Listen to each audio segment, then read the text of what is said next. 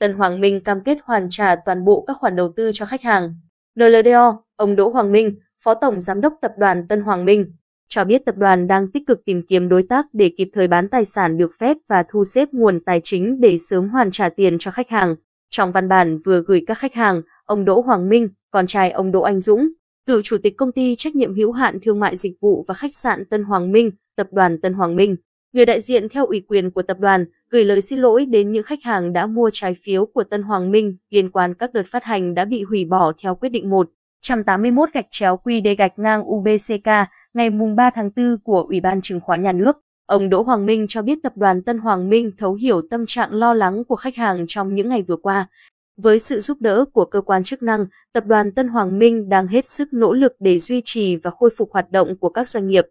Tập đoàn cũng tiến hành ngay các biện pháp tối ưu để khắc phục hậu quả nhằm thực hiện đúng cam kết và hoàn trả toàn bộ các khoản tiền đầu tư cho khách hàng. Theo ông Đỗ Hoàng Minh, Tập đoàn Tân Hoàng Minh đã gửi đơn tới Cơ quan Cảnh sát điều tra Bộ Công an C03 đề nghị tháo gỡ các vướng mắc phát sinh từ sự cố đang tiếc nêu trên.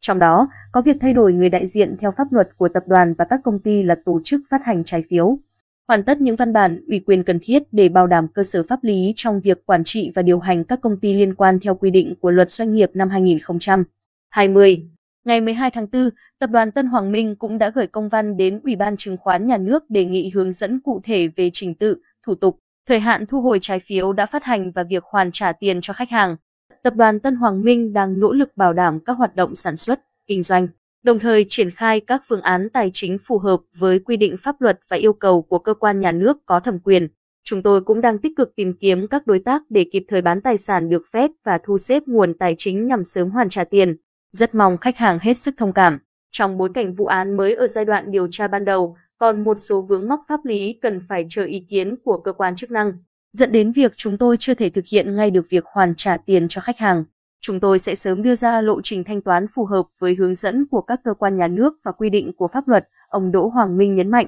Tập đoàn Tân Hoàng Minh cho biết sẽ thường xuyên cập nhật thông tin và cam kết sẽ thực hiện nghĩa vụ hoàn trả tiền cho khách hàng ngay sau khi có hướng dẫn của cơ quan thẩm quyền.